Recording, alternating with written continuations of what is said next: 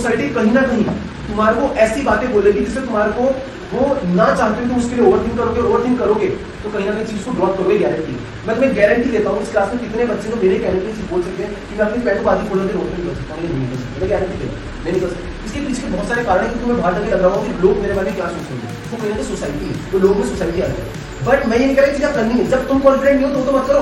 मैं बोला करो पागलपन करो। लेकिन जिस चीज़ के कॉन्फिडेंट हो। लेकिन उस कॉन्फिडेंस होने के बाद तुम्हें सोसाइटी का डर है। तुम्हारे मन में विश्वास है ना अगर कोई सोचेगा कि यार लोग क्या सोचेंगे होटल वाली लाइन है, पता नहीं चलेगा नहीं चलेगा इससे बड़े तो अस्सी हज़ार की लाख की नौकरी मिल रही थी, वही कर देता स्टार्टिंग में चलेगा चलेगा तो बहुत प्रोसेस आना?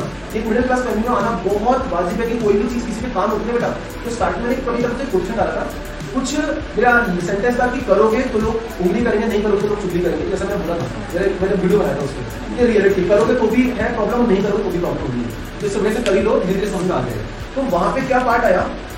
कि जब तुम लोगों की थॉट को अपने दिमाग में ओवर करने लग जाओगे ना तो यहाँ से प्रॉब्लम स्टार्ट हो जाएगी। तुम अपने सुनो सबके, करो मन की तो कहावत है ना। लेकिन प्रॉब्लम क्या है अपने इंडियंस के साथ में, या बच्चों के साथ में? वो उस थॉट को, बहुत कम लोग होते हैं ना, मैं बोल हूँ देश जैसे लोग तो बहुत ही कम है। लेकिन लोग सोसाइटी की सुन के अपने पास को चेंज